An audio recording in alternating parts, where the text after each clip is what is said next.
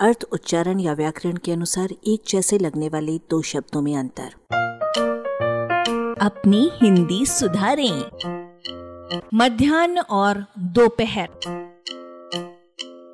अहन माने होता है दिन। ये शब्द अपनी शक्ल बदलता रहता है।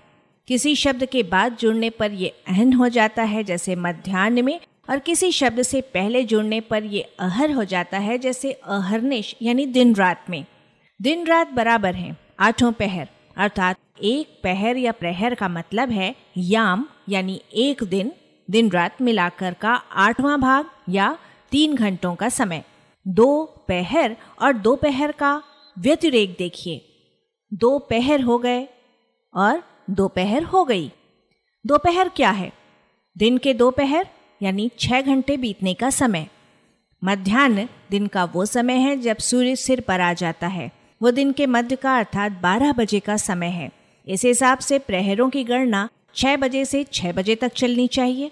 सुबह 6 बजे से दिन का पहला प्रहर 9 बजे से दूसरा पहर उसकी समाप्ति पर दोपहर 12 बज गए।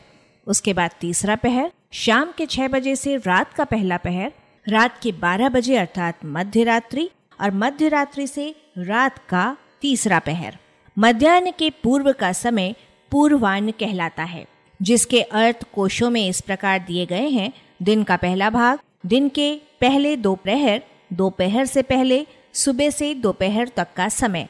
अपराह्न, दिन के दूसरे भाग, दोपहर के बाद के समय मध्यान्ह से दिन के समापक प्रहर तक, दिन के बाद वाले दो प्रहरों के लिए प्रयुक्त होता है। नौकरी करने वाले जानते हैं कि पूर्वान्ह में नौकरी ज्वाइन करने पर उस दिन का वेतन मिलता है, अपराह्न में ज्वाइन करने पर नहीं मिलता। एक शब्द और देखिए, मध्यान्होत्तर, जो दिन के तीसरे पहर के लिए रूढ़ है। आलेख, भाषाविद डॉक्टर रमेश चंद्र मेहरोत्रा, वाचक स्वर संज्ञा टंडन। अरबा की प्रस्तुति।